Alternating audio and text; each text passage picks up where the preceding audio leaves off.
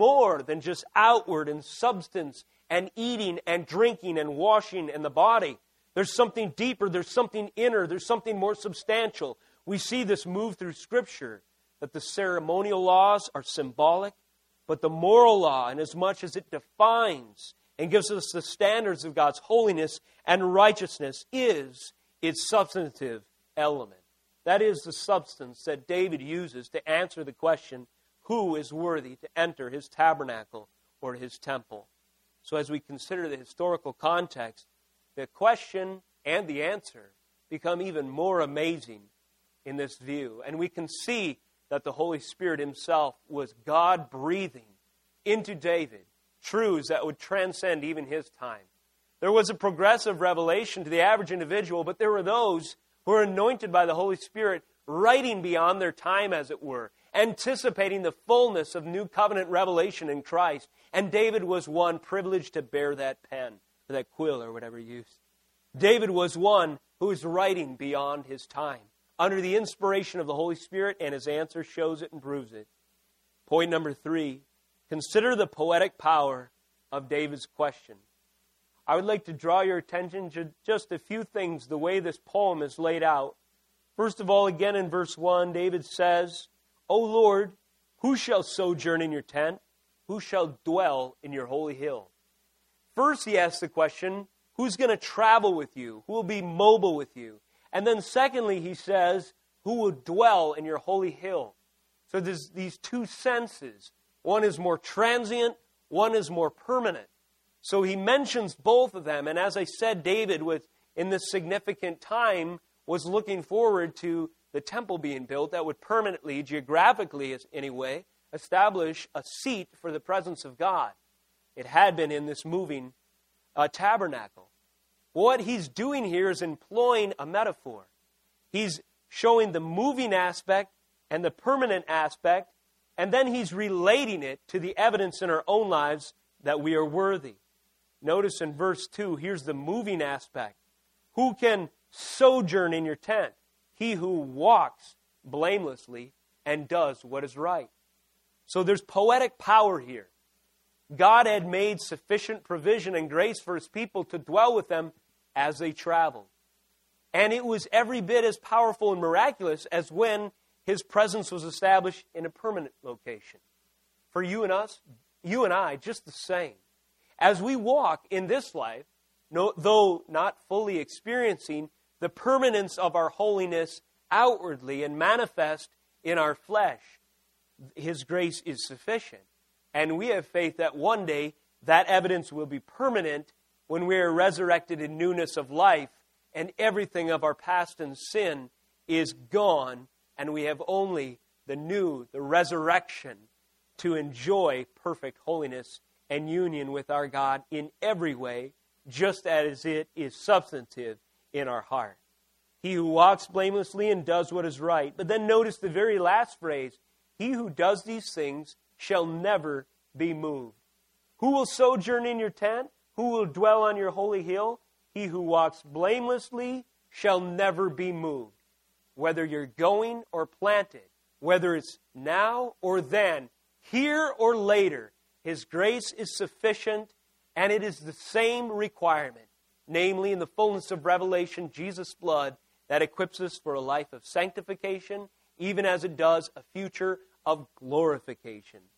I think this is interesting and powerful as we read that David is using this example of his experience and the Israelites to show that God's grace is sufficient regardless of our station and where we are in life.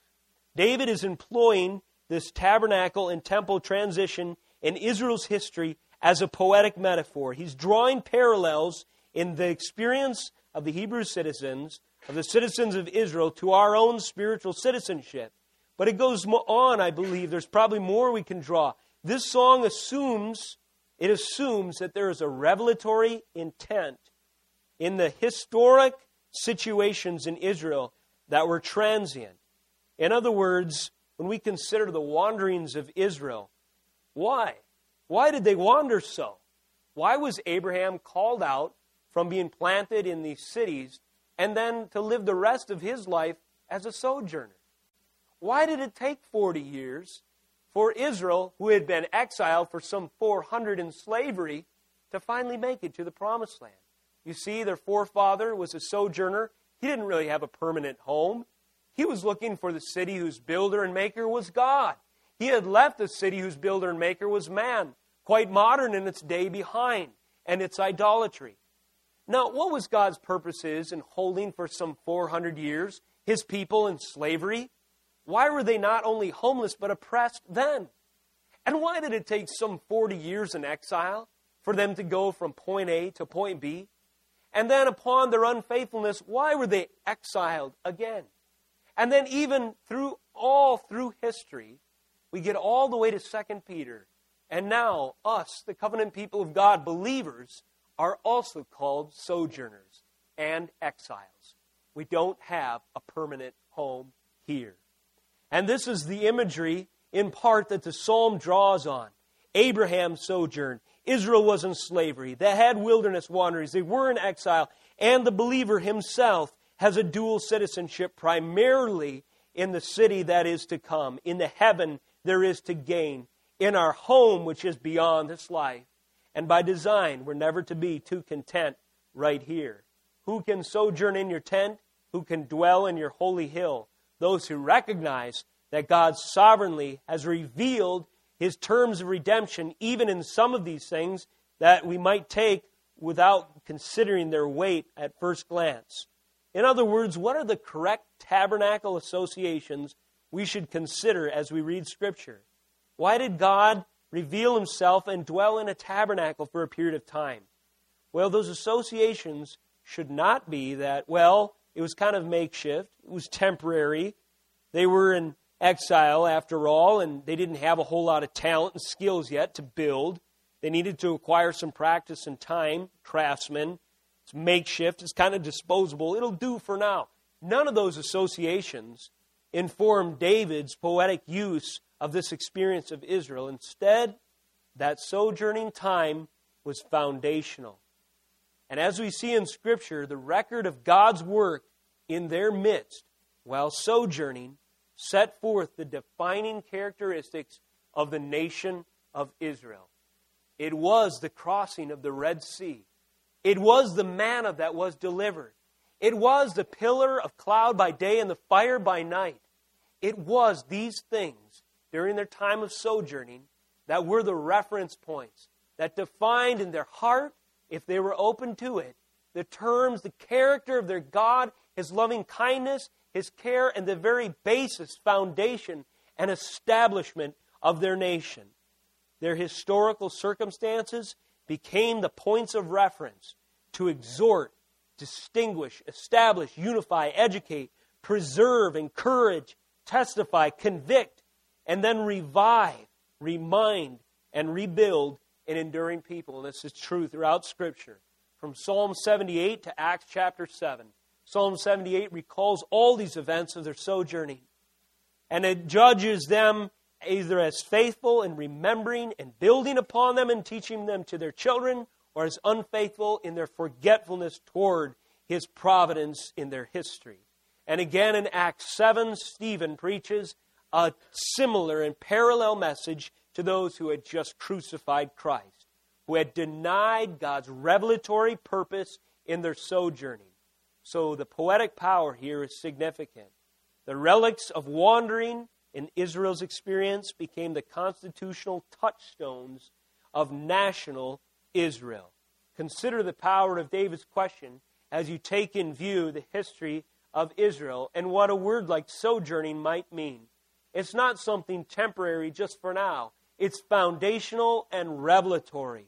It helps us understand who God is, the fact that He leads us the way He does. And then, point four, consider David's experience. As we begin to move through David's answer in verse 2, he proceeds as follows Who can dwell in your holy hill? He who walks blamelessly and does what is right, and speaks truth in his heart, who does not slander with his tongue, and does no evil to his neighbor, nor takes up a reproach against his friend, and whose eyes a vile person is despised, but who honors those who fear the Lord, and swears to his own hurt and does not change, who does not put out his money as interest at interest and does not take a bribe against the innocent. He who does these things shall never be moved. Consider David's experience. Did he measure up to this standard? Think about his dramatic, graphic sin, the adultery with Bathsheba that resulted in further sin, murder of Uriah, lying. Talk about the reproach against his friend. This was a man who was a faithful general in his army. David got the glory for the exploits of Uriah.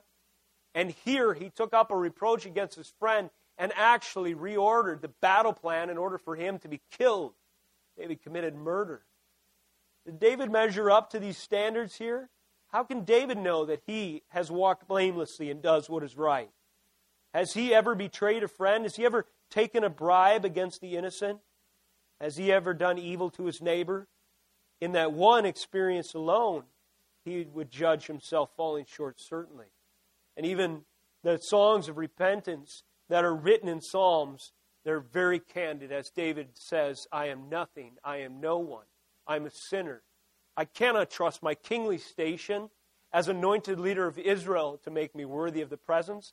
Look at me. I'm a lying, murdering adulterer. I cannot trust anything of my own behavior. I've proven myself time and again to transgress God's law and step outside of His will and purposes, even doing unjust things like taking a census that resulted in, I think, some 70,000 of his own countrymen slain in judgment. This is a man whose sin was responsible for the whole the wholesale slaughter of thousands, thousands of people who were under his rule, under his kingship. Could a man like that be assured that he was worthy of God's presence? This to us speaks again that David is offering a causeway, not the cause. David was a man after God's own heart and relied on something outside of himself as assurance that he could dwell in God's tent, that he could dwell on his holy hill. He was painfully aware by his own shortcomings that he didn't measure up to this standard. Nevertheless, what was inside David moved him not to double down in bitterness, resentment, and rebellion, but to repent and to pour out his heart and to throw himself upon the mercy of God. And in David's experience, it is quite clear that he was assured by the mercy of God alone, knowing again by the sojourning journey of his countrymen that God's mercy was real and he had intervened, though they deserved wholesale slaughter numerous times to be erased from the planet at every turn, God had spared and preserved for himself a remnant. God had promised David, I will build you a house forever. David believed God's promises and he believed them to the fullest. That was the only way that he could have assurance, not just that he could dwell in God's presence one day, but that the fearful behavior that he betrayed in his sin could be corrected, and repentance would not be an exercise in futility. Consider the weight of David's question again as you consider his own experience and your own. Consider the historical context, consider the poetic power, consider David's experience, and you can go through these bullet points, if you will, verses 2 through 5, and match every single one with something that happened either from David or to David that was important and influential and a real milestone in his life and in his understanding. Finally, consider the answer to David's question. Ultimately, the answer we've already stated who can dwell in the presence of God? Those who are consecrated by inward measure. A little further explanation, perhaps we could say, those of whom the revelation of God has made a significant impression on their whole life, including their persona, their relationships, their ideals, and their, even their finances. Those who are consecrated by inward measure, looking inside and and seeing how their heart has changed as evidenced by a different relationship to themselves, their own identity, different relationship to others, different association with values and ideals, and a different way even to shore up their livelihood and deal with finances.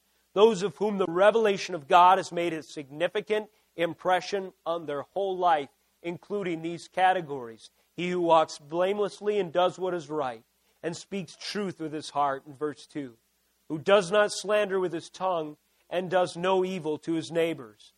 One whose persona has changed, and they reconcile where their heart's at with the law of God, whose heart and speech and behavior evidences that they are different inside, that God has done a miracle in changing their heart in the first place. Secondly, their relationships does not take, or verse 3, he does not slander with his tongue, does no evil to his neighbor, nor takes up a reproach against his friend. Those who do unto others as they would have them do unto them, who take seriously the second table of God's commands that show by our relationship with others a full understanding, or at least a growing knowledge of grace. That we're together caught in our sin. And if we don't offer forgiveness, we presume the right to judge. And God alone is righteous judge. And we alone are dependent on His mercy to be justified.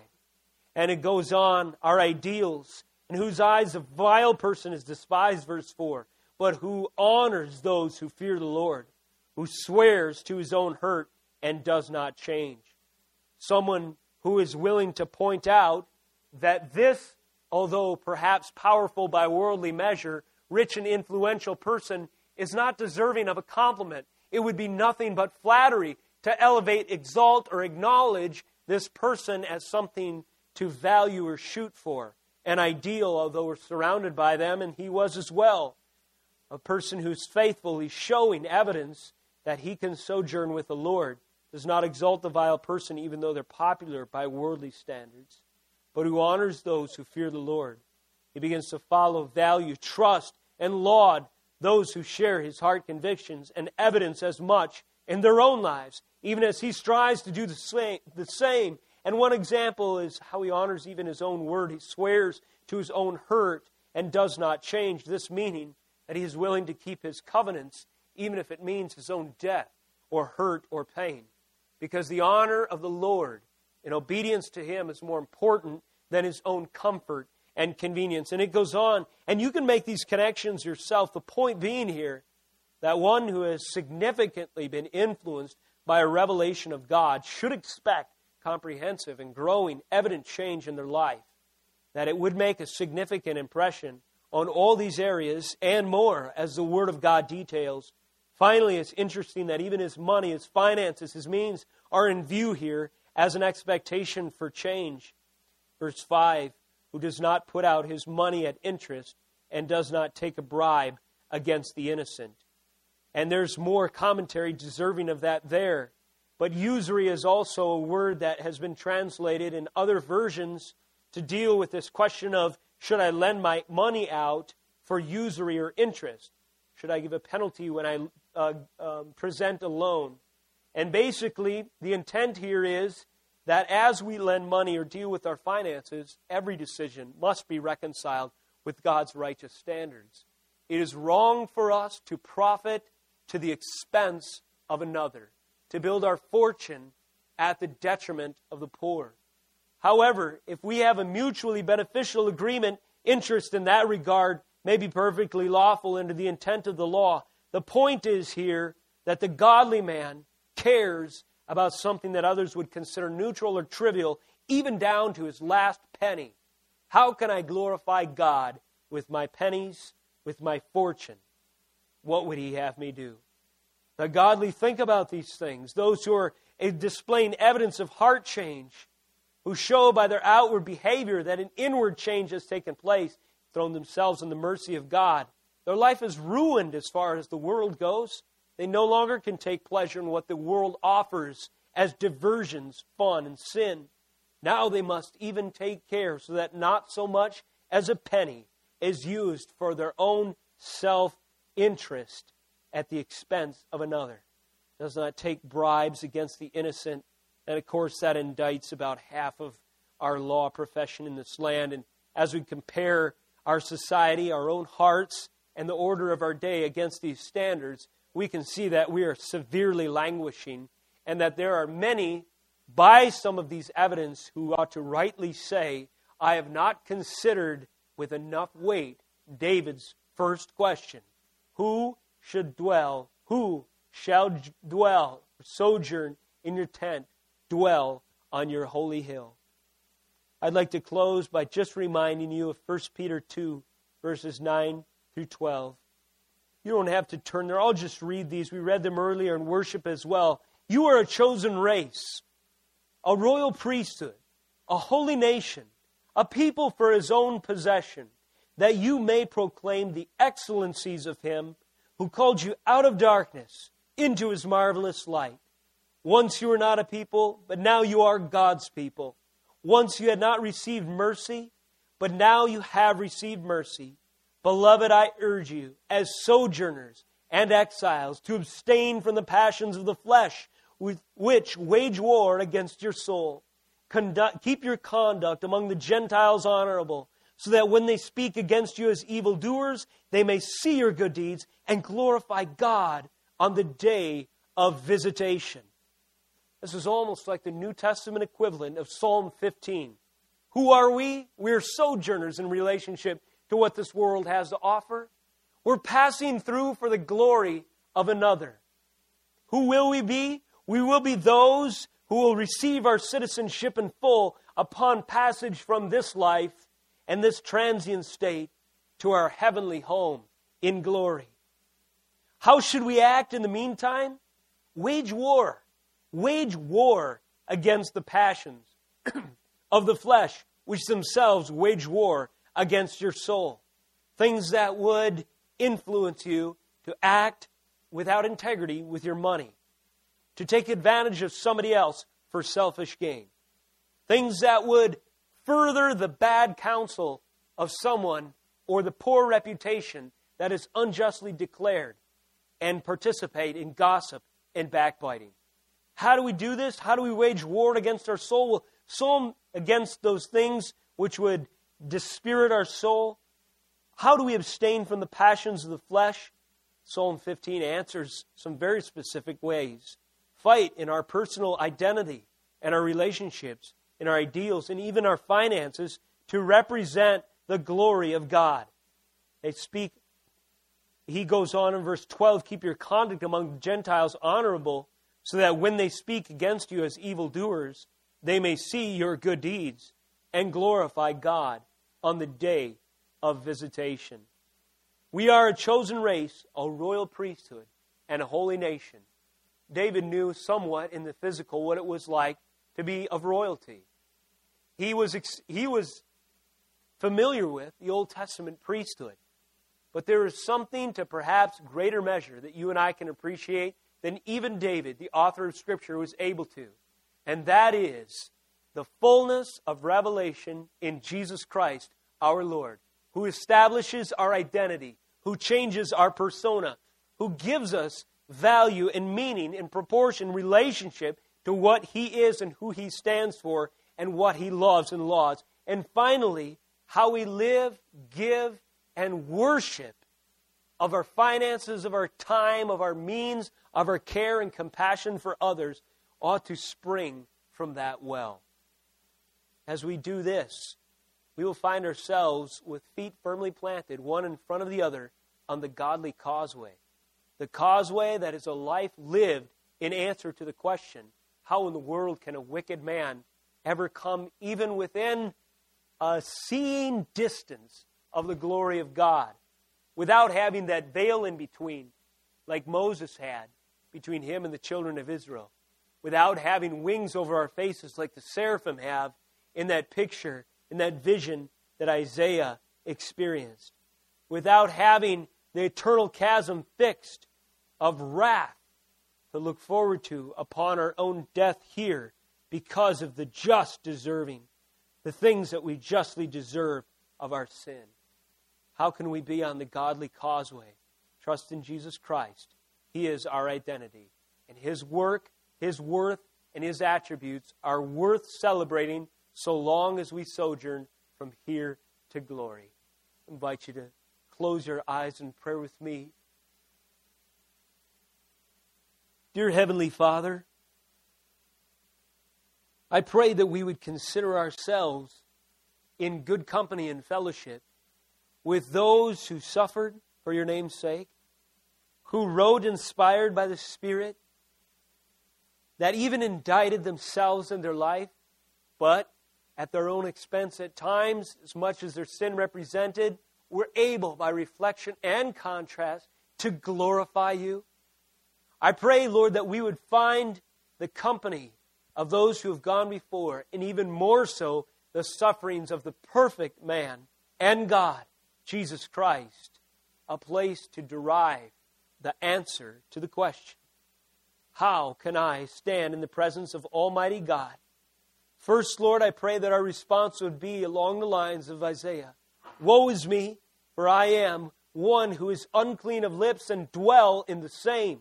Secondly, I pray for a confidence, a boldness, and an overflowing life of worship that would march with purpose and vision down the causeway to godliness, that would show by evidence of our works the work of Christ as its source to all the world around the distinctives of your people who are just sojourners here, a holy priesthood, a royal nation, called out, a royal priesthood, a holy nation, called out, set apart for your will and purposes. And let us always live with a certain amount of divine discontent, with a certain amount of, I'm home, just deferred to that moment when we pass from this life which is strange in some ways and alien to us, to our perfect fellowship and home with you forever in glory. I pray that you would answer these prayers according to the Spirit that works mightily inside every believer, and the same Spirit that would draw those who yet are outside the faith.